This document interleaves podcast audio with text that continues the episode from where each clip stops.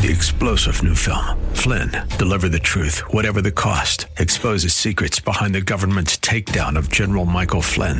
Flynn knew what the intel world had been up to. He ordered the first audit of the use of contractors. This set off alarm bells. He told the truth. He was the most dangerous person for Donald Trump to hire. They had to get rid of Flynn. Flynn, Deliver the Truth, Whatever the Cost. Available now. Watch it today. Go to Salem Now dot com. Salem Now dot com.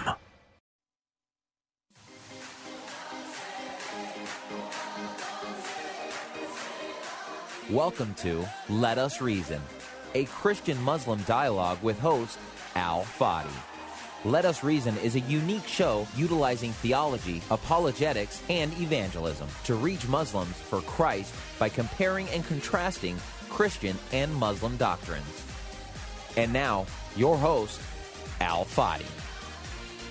Good morning, everyone. Uh, Uh, this is uh, Al Fadi, and you're listening to Let Us Reason on K P X Q thirteen sixty. Thank you so much for um, joining us today. And as always, it's a pleasure to uh, interact with you. You can always go and visit our website, CIRA International, C I R A, C as in cat, or C as in Charlie, I R as in Romeo, A as in Apple, Sira International dot com, and in there we have a section for Let Us Reason where you can listen to all of the archive show, but we have also videos, uh, seminars, um, and soon we're going to have a blog. So uh, hopefully uh, you can uh, interact with us. Um, uh, you can also visit my uh, Facebook, uh, uh, Al Fadi, Uh, or even uh, the other Facebook page, uh, Sira International. You can also email me directly at alfadi at Sira International dot com or at Sira Interna- uh, or at Sira Ministries at gmail dot com. So there are so many ways you can interact with us.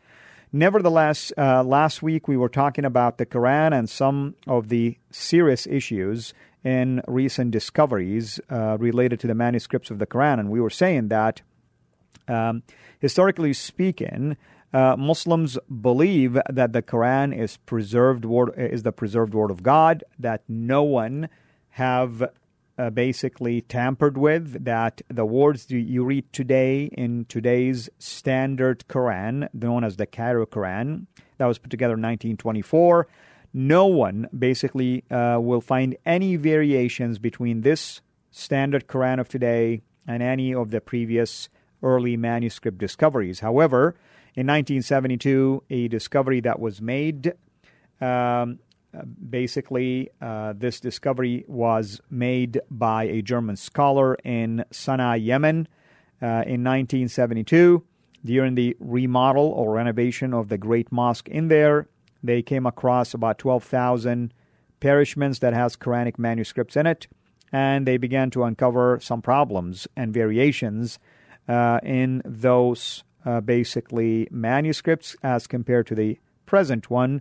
One of the most significant discoveries is what we know as the palimpsest, um, meaning someone wrote an earlier version of the Quran and then erased it and wrote another one on top of it. The problem is the dating of these manuscripts of the uh, Sana'a manuscript, or the one that was discovered in Yemen in nineteen seventy-two, takes it all the way back close to the time of the Prophet, early seventh century, Uh, or mid-seventh century, which means that it would have been so close to the time of the Prophet, why would anyone change and modify things? Because when they used science and X-ray, they were able to read the portion that was removed, and they discovered some changes between that portion that was removed and the one that was written on top of it.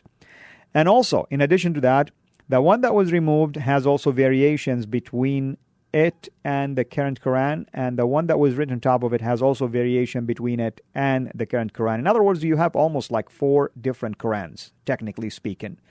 The current Quran, basically, and then you have the uh, earlier Quran, and then has some corrections in it, and then you have the later Quran that was written on top of it, also has some corrections made in it. So you have a number of uh, Qurans now that you have to deal with just from one discovery alone. And that's, of course, very damaging. Now, to just give you some idea about some of those kind of changes, now, uh, if you, uh, someone who read the Arabic, uh, those kind of variations between this Yemen manuscript and what we know as the standard manuscript or the Cairo manuscript, meaning today's manuscript, can be really damaging, because it seemed like somebody took the time to add things that were not there and um, uh, made basically some changes that um, could actually tip the scale. Uh, example, for instance, uh, in um, chapter two of the Quran, verse two thirteen, uh, there is a verse in there in the current Quran that says, let, uh, let him, basically speaking of somebody, let him judge between the people. In the original copy of the Yemen manuscript, it says, let them judge between the people. So the original language has to do with the plural. The current language has to do with the singular. So we have a change now in uh, the, uh, uh, the the noun, basically, uh, the, whether it was a plural noun or a singular, uh, basically, uh, and also a change uh, in the theology behind this. Uh, who is it that ought to judge? Is it a single person or multiple people? Also, um, another example, uh, for instance, in chapter two, verse two seventeen, it talks about um, a command to uh, protect the people against attacks and uh, against the attack Uh, uh, an attack, I should say, against God and His way, but um, it's it's also talking about um, uh, people basically um, uh, describing him that if they walk away from the message of Islam and the message of the Prophet, that it's considered to be walking away from the way of God. Okay, now that's in the early Quran. It says it's walking away from the way of God if you refuse to follow the Prophet. In the current Quran, it says, you're walking away from the way of God and you are becoming an infidel also. Well, uh, this is kind of a judgment now. You're calling somebody to be infidel, and uh, this is, by the way, a very dangerous word, because if you look at the use of that word now, this opens the door now for people who are jihadis to look at and say, okay, if you qualify for this, then the Quran also says that I get to come after you, terrorize you, and kill you, and do so many other things to you. So it seemed like there has been some changes in the theologies as well by the addition of certain phrases, whether it was revealed that way or not. Uh, the one must ask a question. How would the nineteen twenty-four Quran in Cairo know that these words should have been there uh, almost Uh, Uh, about uh, thirteen hundred years later, because we have something that is earlier than that, that is dates all the way back to the time of the Prophet, that didn't have the word uh, and you become infidels. Uh, so this is why it's uh, very dangerous uh, to at least um, uh, look at those kind of changes. Uh, I'm, I'm looking also at a list here to try to uh, find something in there. Uh, uh, here, uh, th- there is uh, another example. Uh, one of those chapter, chapter nine of the Quran, verse one twenty-nine, it talk about uh, a group of people that will walk away. Okay? Now, in the original Quran, it says, walking away from you. Okay? As one person. In the current Quran, it's just as if they walk away.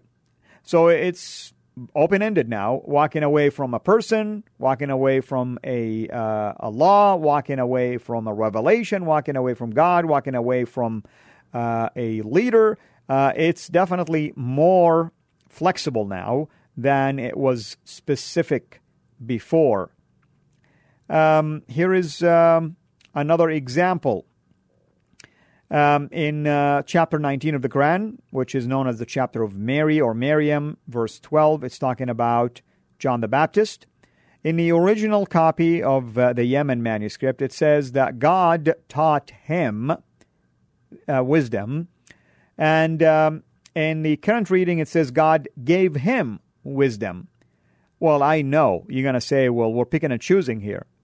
Well, it's important when Muslims claim that the Quran was never changed, that what you read today is exactly how it was revealed today, uh, in the past, and during the time of the Prophet. But at the same time, it's a, it's a world of difference between God teaching somebody and God giving somebody the ability to be wise. Uh, I mean, it's one thing to say that God himself taught him. It's another to say that God enabled him uh, to do so. Uh, so uh, those are major theologies that are missing, uh, basically, from these copies. And um, other things about the Quran, of course. Um, when you begin to study the history of the compilation of the Quran, you begin to discover that really the Quran um, is not put together in order uh, that is fixed. For instance, the manuscripts that were discovered in Yemen do not have the exact same order of chapters. Uh, some Muslims are fixated on the idea that the, the way the Quran is put together is exactly how it was put together by the Prophet and approved by the Prophet himself. If that's the case, then the current Quran violated that, because the Sana'a Quran, which supposedly was close to the time of the Prophet, doesn't have the exact same order. So someone took the liberty to try to change the order. When you change order, of course, of things, that means the chronology now is Uh, basically switched around, and therefore it doesn't make sense to read something that is out of order anymore. Compare that to the Bible, for instance, when you start reading from Genesis, make your way all the way through the Old Testament. There is a storyline that you can depict, basically, and you can understand what's going on, and it brings you back sometimes to certain events that happened in the past. But when you read the Quran, it's kind of difficult, really, Uh, to be able to understand what's going on. It is another dangerous thing that is found also in the Quran that can justify sometimes making changes in um, judgments uh, or changes of interpretation or changes of rulings. It's known as the doctrine of abrogation, which means that God can change his word. That goes completely against the Uh, doctrine of the preservation of the Word of God in the Bible. In the Bible, God says not only his Word won't change, but this is a clear indication that he himself does not change. His character doesn't change. His nature, basically, um, does not change. If he says something, that means it's fixed. Because if God changes his mind, we're in trouble, because there is no way we can guarantee that any of the promises that God is making are actually going to stand. So this is why it's uh, very important for us to look at those things uh, with such a uh, concern. Also, um, there are certain categories when it comes to the implication of abrogation. Um, there are certain changes uh, that, according to the scholars of Islam, uh, those changes Uh, change something from becoming uh, from being forbidden to becoming permitted, and switch things from being permitted to becoming forbidding. And uh, therefore, uh, it's, the question is, who is making those decisions? Who can decide whether something is okay or not okay anymore? From a spiritual, basically, standpoint, there is ramifications in here. It does have an impact on legal ruling, on social interactions, political, basically, system, and militant uh, intervention and militant also behavior, especially jihadis, uh, if you wish. So all of those things uh, are a matter of concern that someone has to uh, um, take with a grain of salt and try to uh, look at, how can we tolerate such a thing? Uh, how can anyone, basically, um, claim that their book is fixed when we have evidence um, based on these early manuscripts that support uh, the idea that the Quran that we have in our hand today went through a process of modifications and editings. Now, I haven't scratched the surface, by the way. There are so many things that uh, are in the works lately by many scholars, some books that are uh, coming out soon that will show a lot of problems with Quranic manuscripts. Um... Uh, we have some issues also related, uh, for instance, um, uh, with the Quran, in the fact that the Quran was collected by the third Caliph Uthman uh, based on problems with different dialects. He discovered that some of his soldiers are reading the Quran in their own dialects, and that causes some tension between certain soldiers and others, because each uh, tribe of the Arab people in those days had their own dialect, and therefore when you read the Quran in your own dialect, it looks as if you're reading it differently than the way it was uh, revealed, and the meaning could change as well. So his reason for that second collection, and uh, many Muslims believe it is the standard one that we have in our hand today. Obviously, that's not the case uh, based on those discoveries that are popping up lately. But nevertheless, he ended up burning all other competing copies and just kept the one that he decided that should be read this way.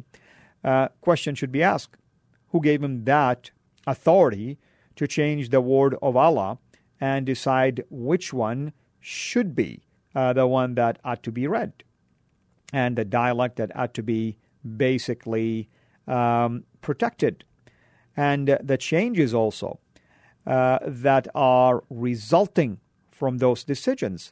By the way, even today, we have multiple uh, readings that are still in existence. For instance, there are Qurans in North Africa that has certain words in them that are read differently than the words that are in the copies of the Quran are found, for instance, in Saudi Arabia. Okay? Um, I give you a couple of examples here. For instance, in chapter two, verse one twenty-five of the Quran, one of the reading known as the Hafs reading, it uh, talks about a command here that says, you shall take. Okay? You shall take. Whereas in the Warsh reading, it says, they have taken, okay? One is a command that you should take something now. The other one is a report about something that happened in the past. In chapter three of the Quran, verse one forty-six, the Hafs reading says, uh, and, and they fought, okay? The word that was used about Um, somebody who is fighting, okay? And in a second reading, Warsh, it says that somebody was killed, were killed. So one is a command to fight. The other one is a report about death. So all of those make a huge difference, by the way, when it comes to things like understanding the doctrine of jihad. Is it talking about something in the past, or is it talking about a command for today?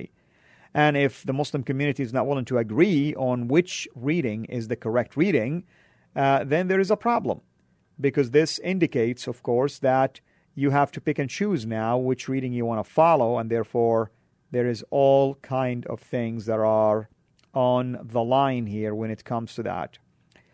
Um, let us also make a quick comparison here between that and the biblical manuscripts. For instance, when it comes to the Bible, uh, comparing uh, the number of manuscripts that we have uh, or the dating of those, for instance, with uh, secular manuscripts, you are going to see a huge, huge difference in terms of when those manuscripts uh, were written close to the event. For instance, if you look at something called the Magdalene Manuscript, Matthew twenty-six, the date that it was written is first century. Earliest copies date between fifty and sixty A D, pretty close to the time of Christ, basically. And uh, the John Rylands, or uh, it's found in Egypt, um, date it was written ninety A D. The earliest copy of that uh, is about one hundred thirty A D, about forty years, basically, from the event. The Bodmer uh, Papyrus, number two, for John also, ninety A D. Uh, earliest copy dates about one fifty to two hundred A D, so it would have been written between sixty and one hundred year, one hundred ten years after the events. Uh, something called the Diatessaron by Tatian, which is the Harmony Gospels, written in the first century. Uh, earliest copy of that is found in two hundred A D, so it's about one hundred fifty years after the time of Christ, and yet you look at it and it contains the same things that we have in our hand today. Uh, compare that to some of the secular manuscripts. People are so fascinated by things like Aristotle, for instance, the philosopher. The date that it was written would have been three eighty-four uh, to three twenty-two B C, uh, so earliest copy is about one thousand one hundred A D. It's about fourteen hundred years span between the time when Aristotle lived and the date of the earliest copy found. yeah, people are really uh, willing to bet their life that Aristotle lived and existed and he wrote these things. And yet they discount the Bible and the impeccable record of the Bible and the overwhelming record of those manuscripts of the Bible. When it comes to the Quran, as I mentioned earlier, there are six only family of manuscripts compared to the many of the Bible. One is called the Topkapi, found in Turkey, Samarkand, found in that uh, region of Russia, the Ma'il, found in the uh, British Museum, the Hosseini, found in uh, basically in Cairo. Then you have the Sana'a manuscript, and that's the one that has all the kind of problems we've been talking about, discovered in nineteen seventy-two in Sana'a, Yemen. And finally, the Petropolitanus, and that's found in Paris. And when we begin to examine the wording of some of those uh, scholars, for instance, many Muslims believe that the Topkapi and the Samarkand would have been the two copies that the third Caliph Uthman wrote in the uh, middle of the uh, seventh century, and he decimated, uh, disseminated, I should say, uh, among the various regions. Some will say send him to nine different metropolitan areas. Yet, the uh, Turkish scholars who studied this will tell you that uh, we don't have any of the Uthman, uh, Uthmanic manuscripts, uh, and these copies are not part of the Uthmanic manuscripts, and therefore Uh, they are only dated at least one hundred years after the time of Uthman. So these are the best and the earliest available manuscripts until the discovery of the Sana'a manuscript that was uh, would have been so damaging, of course. And uh, that's one of the reasons why uh, we just ask our Muslim friends. Um, this is the book that you are basing your salvation on. And it has all kind of problems, all kind of questions.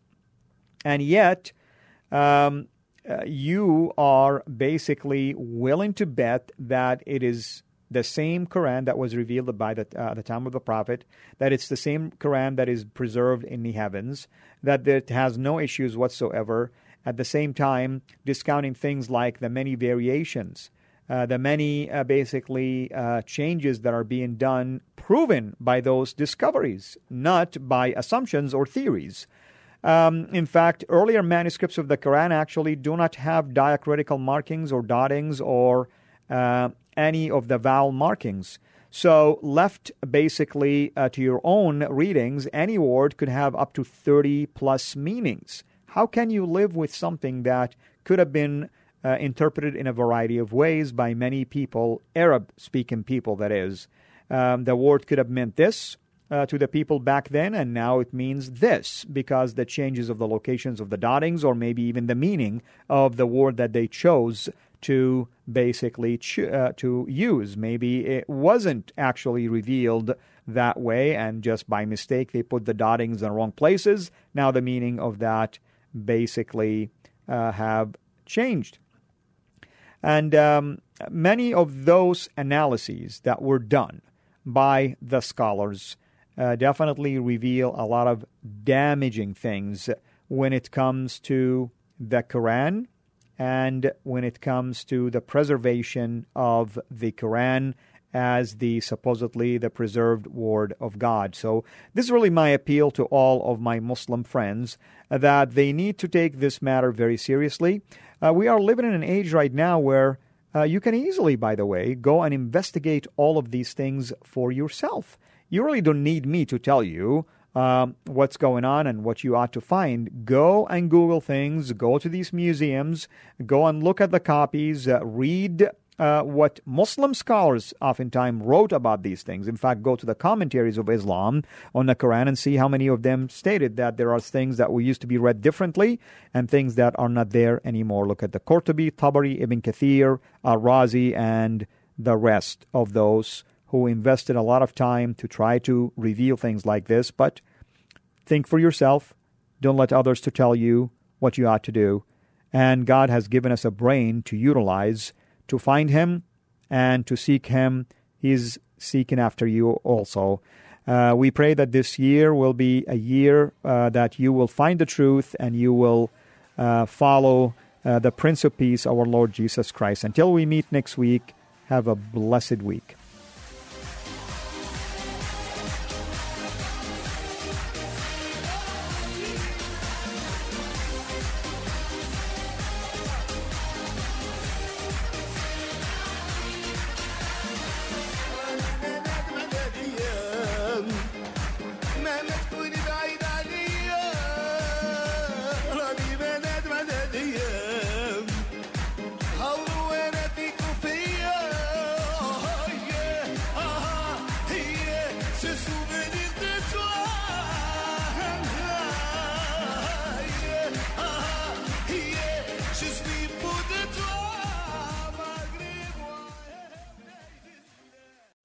three-star General Michael J. Flynn, head of the Pentagon Intelligence Agency, knew all the government's dirty secrets. He was one of the most respected generals in the military. Flynn knew what the intel world had been up to. He understood its funding. He ordered the first audit of the use of contractors. This set off alarm bells.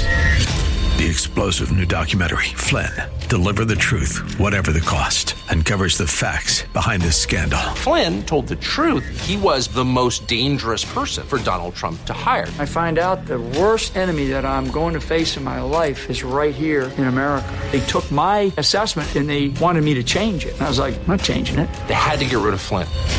With in-depth interviews, archival footage, and never-before-seen personal records of the man behind the headlines. I just felt like I was drowning. Flynn, Deliver the Truth, Whatever the Cost. Available now. Watch it today. Go to Salem Now dot com. Salem Now dot com.